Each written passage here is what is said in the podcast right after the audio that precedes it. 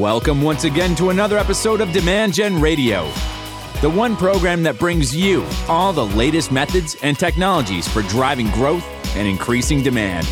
With the voice of Demand Gen, David Lewis.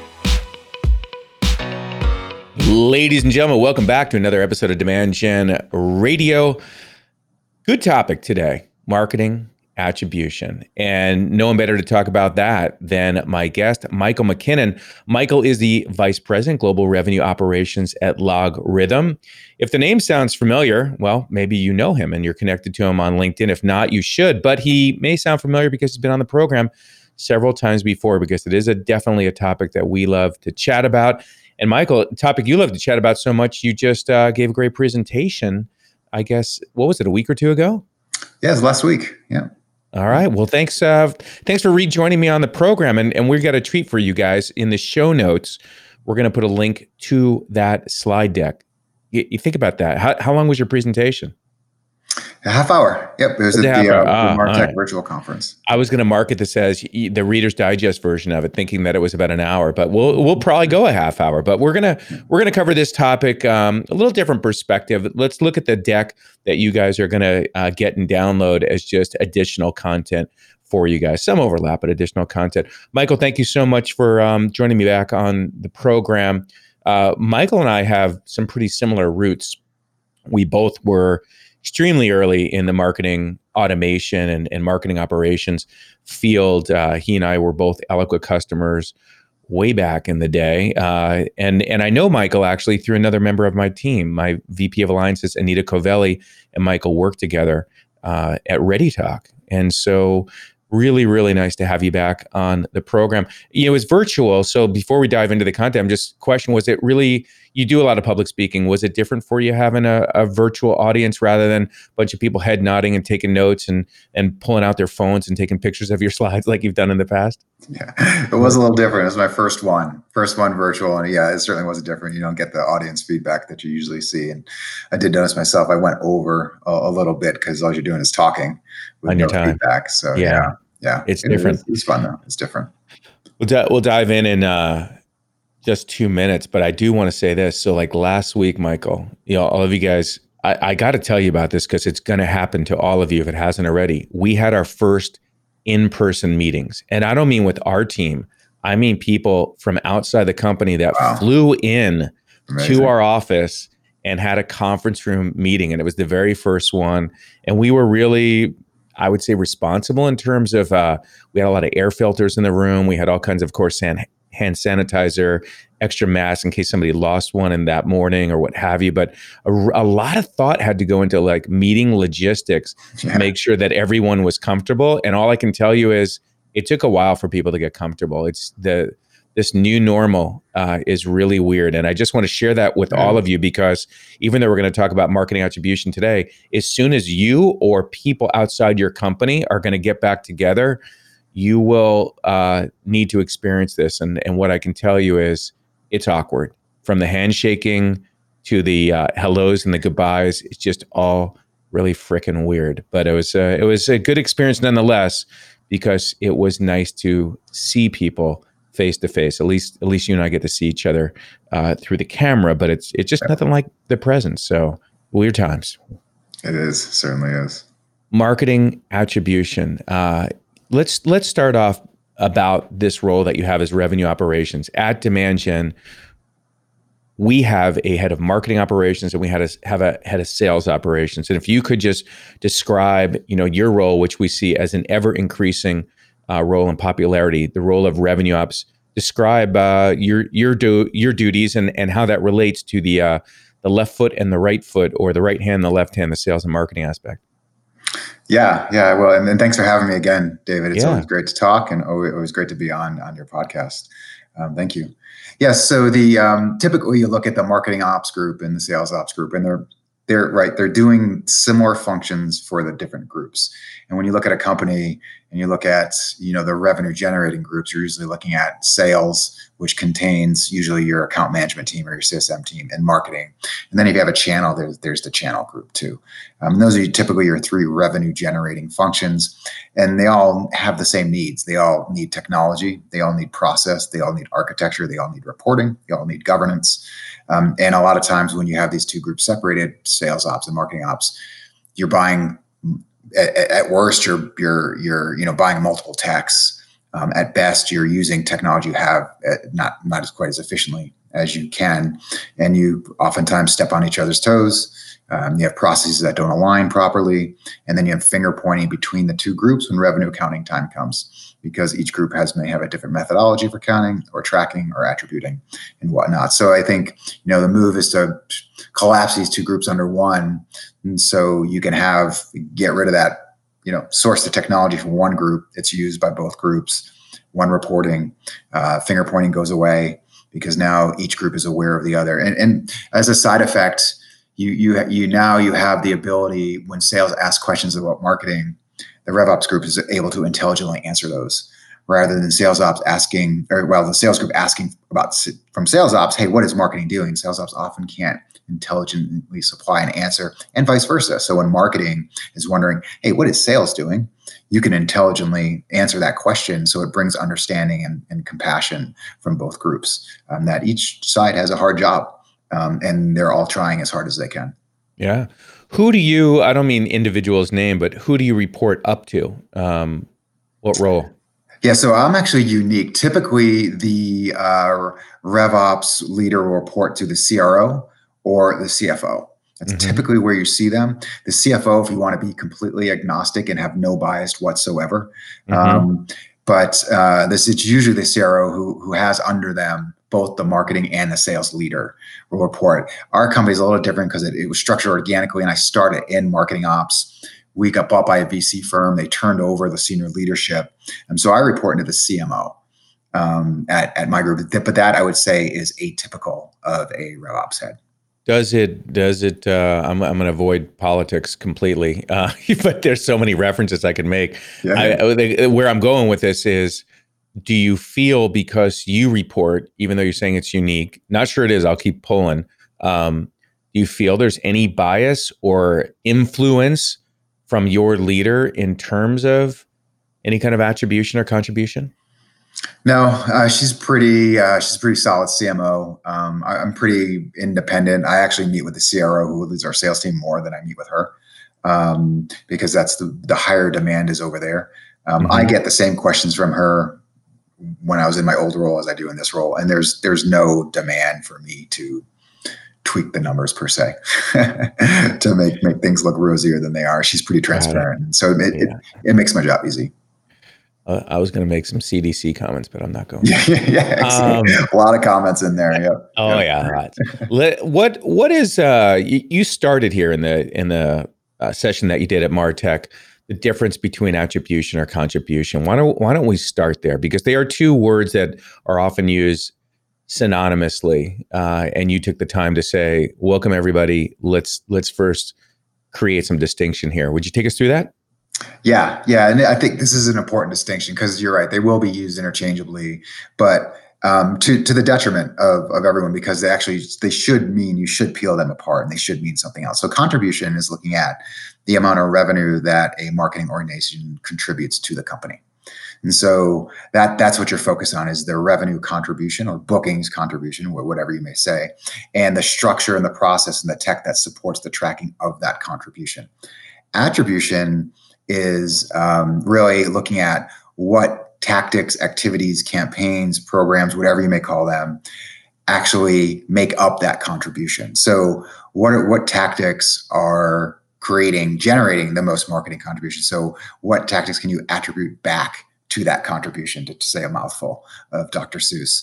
But that's essentially what you want to do. So when you're talking attribution, you're looking at marketing activities, campaigns, and programs. When you're talking contribution, you're looking at a top line revenue number of what is the total amount of revenue, both influence and source, that marketing contributed, and then what campaigns and activities attributed or attributed to that contribution. Mm-hmm.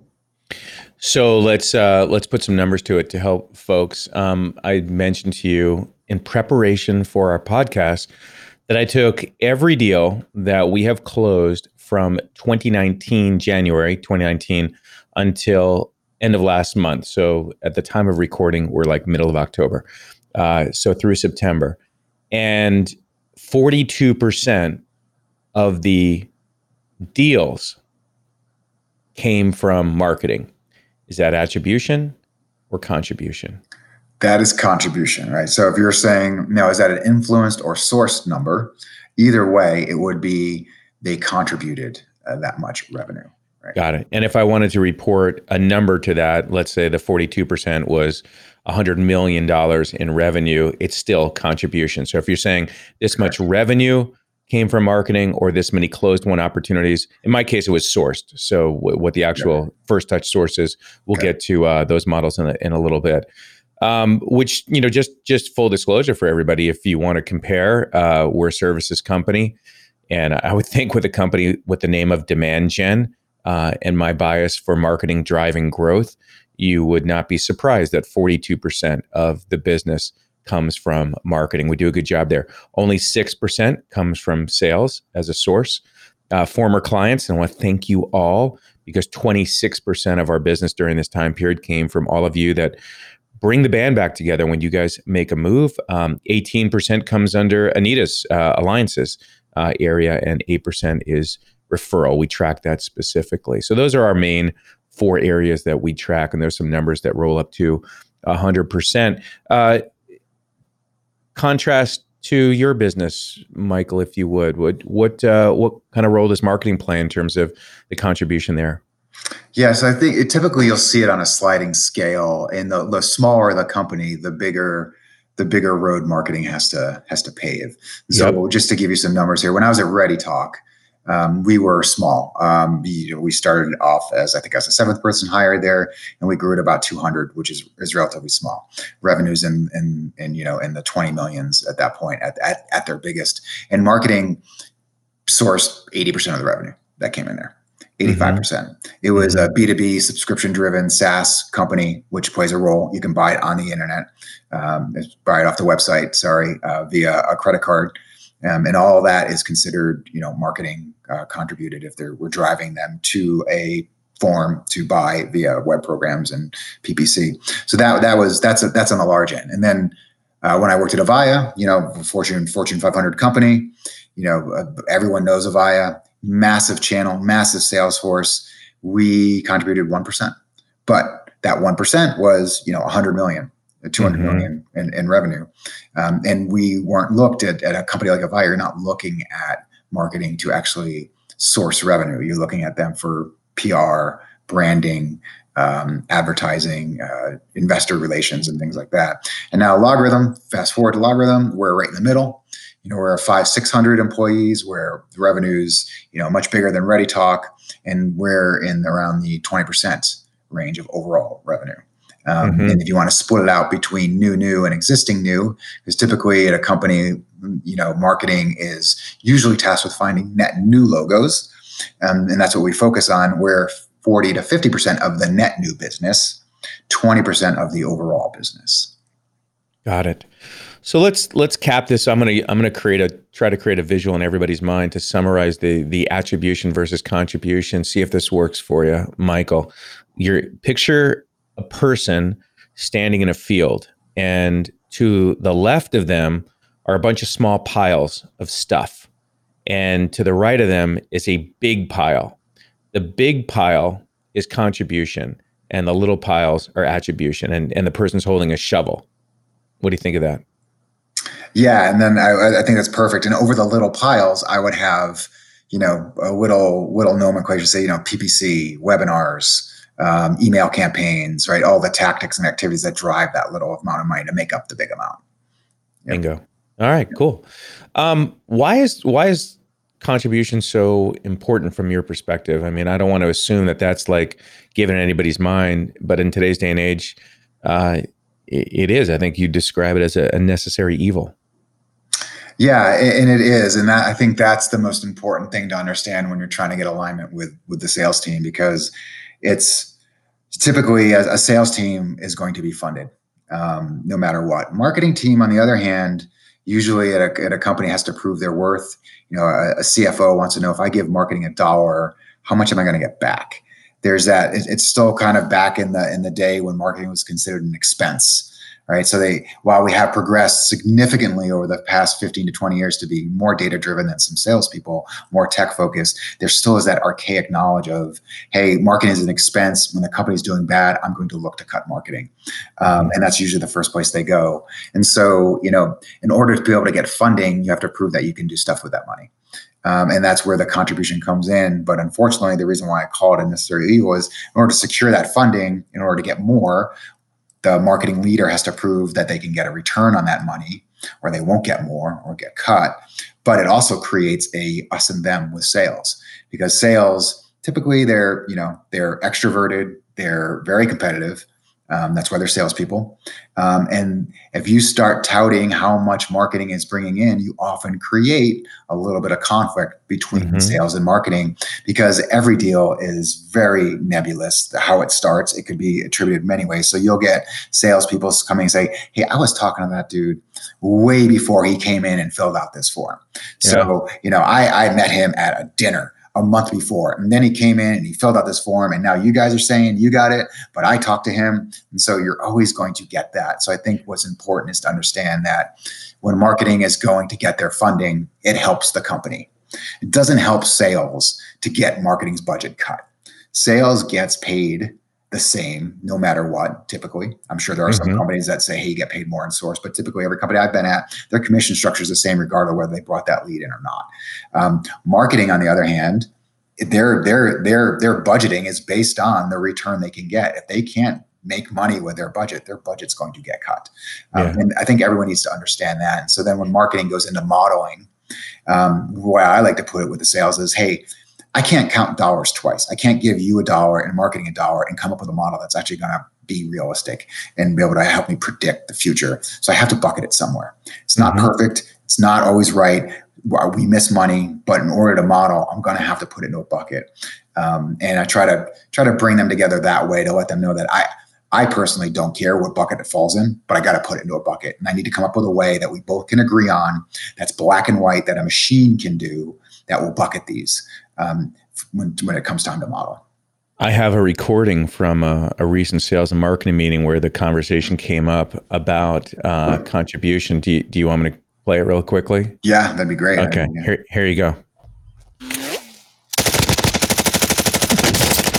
It's hopefully you can hear that. Just some gunfire. It can get pretty intense. It's weird, because I love the point that you're making. Like, we want to fund marketing. I mean, we got to get marketing always to make a contribution, right? You know, same thing where you don't want to have a sales team and have a whole bunch of underperformers and just, you know, let that be okay. Obviously you can't, and sales management is looking at their performance.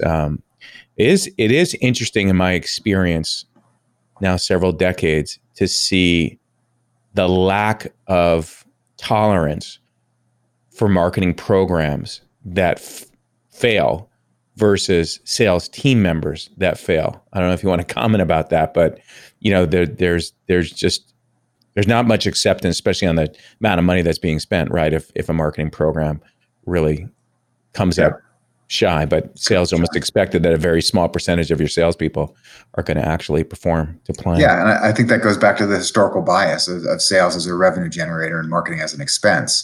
So it's like expected that you'll have, you know, 50% of your reps at 50% attainment, and you'll just have constant turnover in the lower ranks. It's just the name of the game.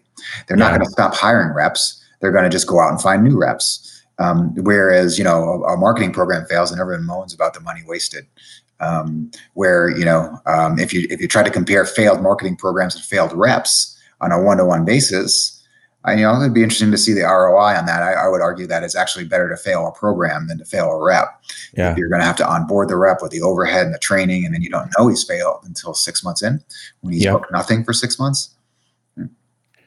I love your definitions of sourced versus influenced, and I think that is something worth sharing. It's one of the reasons that I wanted to make the deck available to you guys that Michael put together, because there's some nuggets in this deck that you really want to try to bring in and elevate these conversations if you haven't already. So I'll use your content on you, Michael. You ready? Sure. True or false? True or false? Marketing sourced, true or false, is marketing source is the original source of the lead. That is false. Okay, let's go again. Sourced is the most recent lead source. That's false as well. And the last one, sourced is the actual marketing campaign. That's false as well. God, he knows his content inside now. I know he's not even looking at it. What you say is sourced is the group or person who is responsible for creating the opportunity. And that is exactly how I reported earlier. That 42% on the contribution side is from the department. That's from marketing, not a specific campaign. And then influence you define. I won't take you through it because you know I'm going to give you all the falses. You said influenced is a marketing touch on an individual who is associated with the opportunity. So even nurtures can play a role there. Certainly events can play a role there. Basically, you're saying anything that was a touch during the sales process. Now, do you draw a certain time frame that says after this point, we no longer count influence? For example, I know some people, once the opportunity is created, they no longer do influence. Curious to get your models or perspective. Yeah, so that can vary. I've seen people do that. What I like to do is, especially if you have a group that's responsible for opportunity acceleration, you don't want to stop the counting of influence once the op's created. So typically we have a channel group that will do channel events for people in active ops, right? We want to make sure that those events are actually getting some revenue influence attached to them if they're successful. So we'll count all the way to the actual closed final disposition of the opportunity. So we'll continue to track campaign touches. Now, the one thing about influence I'd like to touch on is, influence is a pretty hokey number in a lot of companies, and will get poo-pooed by a lot of sales execs if there's not agreement on what it is. And so you want to draw influenced. Typically I try to draw it as tight as possible so it's as believable as possible. Because if you say influenced is a marketing touch on any contact on that account, they're not going to believe that. You're going to get influence numbers that are so high, people are going to laugh at you. And so what I like to do is bring that down a little bit stricter. I think my definition is a marketing touch on a contact that is associated with the opportunity. You can draw that even tighter and say it's a marketing touch on a contact that has a buyer role on the opportunity. So they have to attribute a contact role to it. And you could even say it has to be one of these 5 buyer roles. It has to be a decision maker, an influencer, economic buyer. That puts a lot of the onus on sales to be adding contact roles and to the opportunity. But that is the tightest definition and the one that most salespeople won't balk at. You want to settle somewhere between the tightest one I drew and the loosest one I drew. If you keep the loosest one, you might as well not even show it to anyone, because it's just it's going to be a funny number, because you probably run so many campaigns, you have touches on everyone in the database at some point. And then, in terms of the time frame, I like to say it. Obviously, we look at it from the opportunity standpoint. So if that opportunity is final disposition of closed. It's a 6-month closeout. So if another opportunity arises 6 months later, that influence count starts again. You can't carry over campaigns after 6 months. That time frame can be a year. Typically, we like to draw it longer than your sales cycle. Our sales cycle is about 6 months. So you want to draw it a little bit longer. What you don't want is that opportunity to get revived in less than 6 months, and then you lose influence or you gain influence. That's not actually true. Let's talk about attribution, the challenges there, because you mentioned a few things right there about the contact being associated with the opportunity. I want to say to all of you listening out there in Demand Gen Radio community, hopefully you guys know that we started a YouTube channel, and fastest way to get there is just demandgen.tv. We got that domain and it just takes you directly to our channel on YouTube. The reason I'm encouraging you to go over there and subscribe and become a member of that community as well is there's a lot of great show and tell. And one specifically I want you guys to watch, Justin, will you please link to it in the show comments, is one called Campaign Attribution, Why You Must Attach Contacts to Opportunities. And Sabrina and I show you specifically why this is so important that your sales team must attach contacts to opportunities. But let's talk about it, Michael, because this is something that you know inside and out, and the importance of it. And it just has to go on record that we can't allow human behavior to solve this for us. For some reason, Salesforce just doesn't do what we need it to do, the way that they do attribution in the CRM. And so many of us, every one of our clients at some point will use additional technology, bolt-on technology, to address this. What are your thoughts in terms of the significance of this, and how in your role, how critical that is? I mean, do you train sales and make sure they know about this stuff, or do you use technology to solve the problem? Yeah, I think it's a couple of things. It's those two, and then it's a third one of straight up governance, where you're actually eliminating. So let's talk about that one first, because it's the quickest. So typically what I recommend everyone do is you can have your Salesforce administrator remove the ability to create opportunities from the account. Take it off. Don't let them do it. Just take it off the button. Can't do it. And also remove the ability to create opportunities from the opportunity object. Just remove the new opportunity button. So the only way they can create opportunities is by going to the contact and hitting the new opportunity down in the opportunity object. That should be the only way they can create ops. And that will take care of a lot of this junk where they're creating opportunities from an account by nature. It won't have a contact. And then they're running with it. And you got to go back and say, you're talking to someone. Who is buying from you? Yeah. So that's the first way. I don't mean to cut you off, but I'm just going to say, we do that. I want to underscore that. We do that here at Demand Gen, and we do that for every one of our clients where we make that prescription. We literally go in and remove the buttons. Now, are there back doors and ways that you can do that as sales rep can? Sure. But the point that you're making is, if it's on the contact and you teach them the workflow, like let's say you're my prospect. I'm talking to Michael. I'm entering information on his contact record. That's where I can click a new opportunity button and create that so he's there. If you give other doorways, other ways to do that, they will go down that path, and it will jeopardize your contribution for sure. That's for sure. Yeah.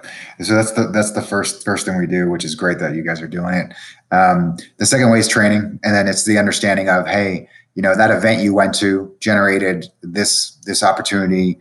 You didn't put this person on it, so therefore we can't go to that event because we showed zero ROI. So helping them understand that they're helping marketing. Like I said earlier, it's in no one's best interest to have marketing not funded. It's no one's best interest. So the more they can do to show marketing ROI on the events they ask for, the better they understand that, and the more apt they're allowed to do that. If you show them the impact of what they're doing, rather than just telling them they can't do it. Sales guys they're not nefarious. They're just going to take the path of least resistance because they're moving quickly and they want to get stuff done. So if you train them the right way, show them why, that typically takes care of most of the use cases. Yeah. And then of course there are things that will happen, and that's where technology comes in to close those final gaps. Yeah. And there's all sorts of tech out there. There's I'm married to none. There's Lean Data, there's Visible, there's Full Circle, there's BI tools. There's now tools like Cleary that do contact adding off of, Outlook and email. So if you're emailing people back and forth and they find that contact is not in Salesforce, they'll add it for you. And so you'll see that happens quite a bit, where sales guys are actually interacting with several people on an op, but there's only one of them on the opportunity, but they're emailing a bunch and only one gets on, or one even gets into Salesforce. And so, tools like InsightSquared and Inquiry can now take care of that by scraping calendars of your sales reps. And so that's how you close the final corner that will inevitably happen. You try to close it with technology. And then there's the exception reporting. Show me all the opportunities with no contacts. Give me a list. I'm going to go through it every month, and I'm going to follow up with those sales guys. So I think it's a different pronged approach.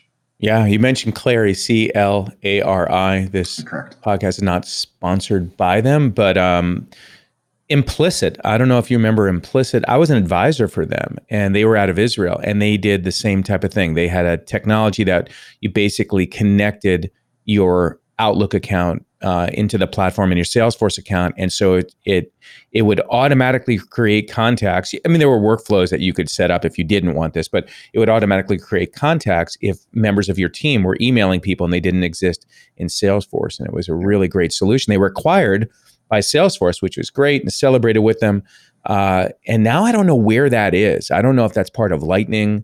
I'm going to take an action item and reach back out, former CEO, and where that is. But there is other technology. Anyway, underscoring this. And guys, if you want to have a conversation about this, feel free to reach out to me. I can connect you with my team and they can walk you through this. This is really essential ingredients for successful revenue operations. And if that means marketing ops to you guys or sales ops, you have to understand these technical hurdles and have approaches. And as Michael's done, really create some definitions around these things so that your organization knows what your definition of contribution is, and influenced, and those other parameters. Let's talk a little bit, Michael, about the attribution models. A lot of people always ask me all the time, you know, Dave, there's something like 6 different attribution models. Which one is right for us? Which one should we use? I get that question all the time. Let's have you answer that, because right, it's not just one. It isn't. Yeah, that's correct. Yeah. And I get that question all the time too. Which one? And I say, well, what question are you trying to answer? And so let's just get back. So attribution now, what you're looking at is, you know, attribution is really the domain of the demand gen, the person running campaigns. And they want to know, of all the things I'm doing, all the activities I'm doing, which one is attributing most to the revenue of which campaigns are driving the most revenue to fill up that bucket of contribution. And so I think last time I checked, there's something like 13. And they're all over the place, but you know, the ones I typically like to look at, and I'll give you the reasons why. And then just so everyone knows, you know, these are called first touch, last touch. The first touch could be whatever you define as first touch. So the first touch could be something you're pulling from Google Analytics, and it's anonymous. It's anonymous traffic that then when that person becomes known, you're linking that first touch to that known user through something like Visible or Google Analytics. You could consider that the first touch. The first touch could also be lead creation. That's typically more useful, because if you're counting your first touch as that anonymous touch and that user never becomes known in your system, you're losing all of that information. So typically, and you'll see first touch means lead creation, and then last touch you could see either means the creation of the opportunity, or it could mean the closing of the opportunity, if you're tracking attribution all the way through to the end. But I'll tell you why I don't like using the closing of the opportunity as last touch. Or sometimes you'll see it, depending on where the BDR group sits. If the BDR group's sitting in sales, your last touch could be the creation of the MQL, because that's essentially where marketing is now generating something that's sales ready and handing it off. And so that could be the last touch. Or if the BDR group's in marketing, it could be the creation of the TQL, where the BDR group actually telequalifies that and then hands it to sales. That could be considered the last touch. So super important. I want to underscore these. Okay, so draw yourself on a piece of paper, or mentally in your mind, since you're maybe on a bike ride or doing something right now. Michael said first touch. So draw a line on the left, and there's a really big distinction there on the left side, which is you can have the anonymous activity further to the left of what first touch is, or further down, like lead creation. So you have to decide what you consider first touch. Mike, I'll give an example. We do a tremendous amount of content. As you guys heard, you know, we've got Demand Gen TV, we've got Demand Gen Radio, we've got our blog and resources. And I hope you guys are consuming all of that. Some of this content is on pages that we have our tracking scripts on. So we know anonymously that you have looked at this information. We don't gate very much content at all, Michael. So at some point, let's say you guys download something. And so, for example, this deck that we're giving you guys that Michael presented, it's not a gated piece of content. You can just click the link and go get it off of our resource hub. Is that a touch? Was the podcast a touch? Like, you know, so we have all this anonymous activity. When you eventually fill out a form or click an email, now we're going to connect all that historical anonymous information with your contact record. And what you're saying, Michael, as I understand you're saying, is decide if you want to, if you're doing that retroactively tracking, do you want to create any of that as a first touch. And the reason that might be important is, like, we spend a lot of time doing our podcast and doing the YouTube channel. And yes, we do it to educate and inform you guys. That's the reason. But we certainly want to know if any of this does eventually bring business to us. So thoughts in terms of, I don't know if you want to talk about what you guys do, but you made such an important point, which is it doesn't have to be during a form submit. It can be prior to that as well. I don't often see that, but it can be. Yeah. And I think they're right. There's no right answer. I think it's a combination of how much anonymous or ungated assets do you have out there? How important are they to you? And how confident are you that you can track them? Because that is an art of wizardry and tech right there, what you're trying to do. And then understanding that, one, it's going to be the attribution model is going to be biased towards that top of the funnel content. And you might be missing out on attribution of people that never become known. And so you're going to get an incomplete picture if you're running first touch only, and especially if you can't track it properly. So I think it's just an assessment of the tech you're using and how important that is to you on where you want to start your first touch. Love it. And we'll go to the other ones in a second. But in my book, you guys, Manufacturing Demand, if you don't have a copy of it, please go download it. Justin put a link to that as well. It's a downloadable asset. That one might be gated. I'm not sure, but we'll see what happens. Anyway, it's a full copy of the book. In the book, I talk about the 4 C's around attribution, Michael, and I say the first one is what counts, like what matters, exactly what we're describing. The second C is how you calculate it. That's that C, because you can do attribution, as we're talking about, many different ways. The third C is what you can count on. Like you said, the consistency and integrity of you always being able to get that information. If you're going to have a model that you're going to do some type of attribution, you've got to be able to count on it. That's going to happen repeatable, because otherwise it's going to really damage your data. The 4C, which I don't talk about in the book, I'm sorry, I'd have to write a third edition, but you got it here, which is how you communicate it. Michael's a master at communicating the performance. He's the head of revenue operations. He has to be phenomenal at communicating to the organization in a way that they understand it. I mean, we started the podcast just talking about different definitions, right? This is not native to everybody. And so super, super important. Anyway, grab a copy of that, guys. Chapter 8 is all about marketing analytics. I think you will enjoy it. So we covered first touch, last touch. Like you said, there's at least 4 others. Let me let you continue. So I think you hit lead creation. Yeah, I typically use lead creation because that's the easiest. You know, that's when the lead comes in. So if lead creation is, what I use that one for is just, what are my campaigns generating leads, actual net new names? And that's an important statistic for your demand gen person, because you'll have some campaigns that generate a lot of net new names and some campaigns that don't. So if you're looking, and obviously net new is the fuel that fuels, that drives your demand gen engine. So without names coming in, it's gonna go dry. And so you need to have campaigns that drive that. And that's a really good way to look at what content is driving those net new names, and then to double down on that type of content. So that's a great one. And then the last touch for me, whether it's TQL or MQL, is a really good way to understand what was the piece of content that drove them into an active sales cycle.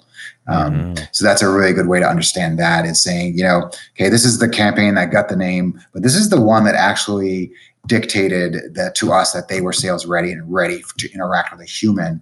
And then if you can couple that campaign with a, basically, however you want to call it, last touch, whether it's TQL or MQL, to op conversion, you can start understanding what content is actually more indicative of an active sales cycle and what content is generating tire kickers that will talk to a human but won't become an active op. So if you can somehow, and you can do that with these more complicated tools, is look at what's my last touch, whether that's MQL, TQL, conversion to SQL. Mm-hmm. And that will show you, I'm talking to these people, they want to talk to me, but this piece of content, they're talking to me, but they're not becoming active ops. This piece, they're talking to me and they are. And ultimately, that's what you want. You want active ops. You want opportunities in the funnel. So that's a really good way. Couple those two pieces of data together to get something that's actionable for your demand gen team.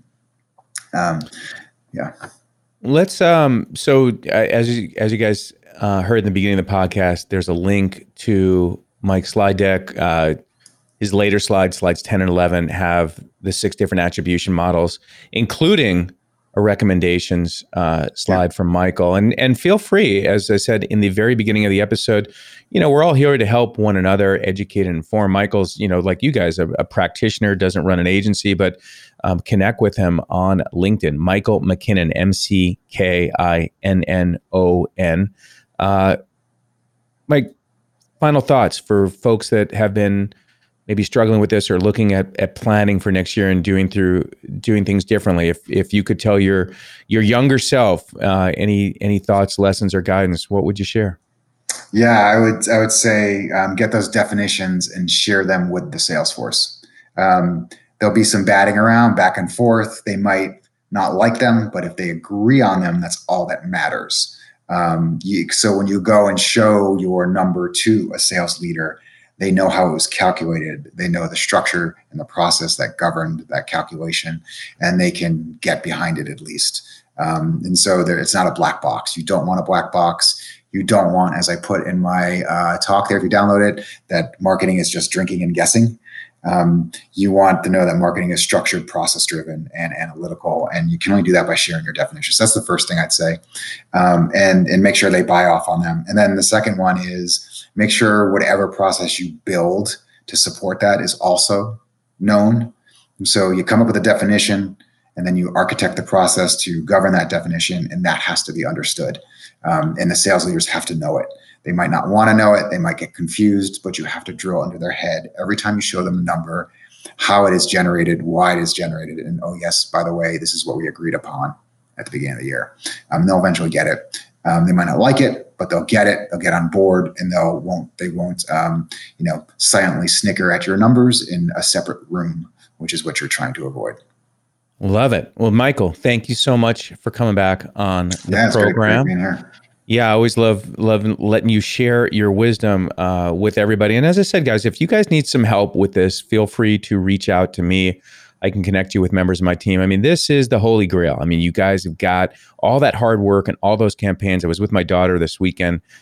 So nice to see her in Arizona. And she works on the marketing team at Telium. This is Audrey. And she was talking about some of the promotions and programs that they have, some of the merch that they give people during sales cycles for taking demos and doing different things. And it's sizable. I mean, they're giving away some really nice items as incentives for taking demos and doing that for qualified people. And if you're not doing any kind of attribution on those, I'll call them mid-funnel, in pipeline programs, and you're spending a fair amount of money, shame on you, because you gotta know if those things are having an impact. And that would be, tied to, influence or some type of attribution if you're sending items as part of your flow. So practice it right. If you need help, get expertise. If you want to talk to Michael, I'm sure he can give you some guidance of what he's doing. But again, my team is here to help you guys. And just to wrap again, Demand Gen TV, we launched a channel now a couple months ago, and it's building. Love to hear from you guys. I mean, what's nice about that format, Michael, is here there's no like or comment on podcast, unfortunately, but there go take a look at that one episode that I told you guys about. That's a link there, and show why it's so important that contacts are attached to opportunities. All right, well, hey, you guys, that is going to do it for this episode of Demand Gen Radio. Catch you guys on the next episode. Take care.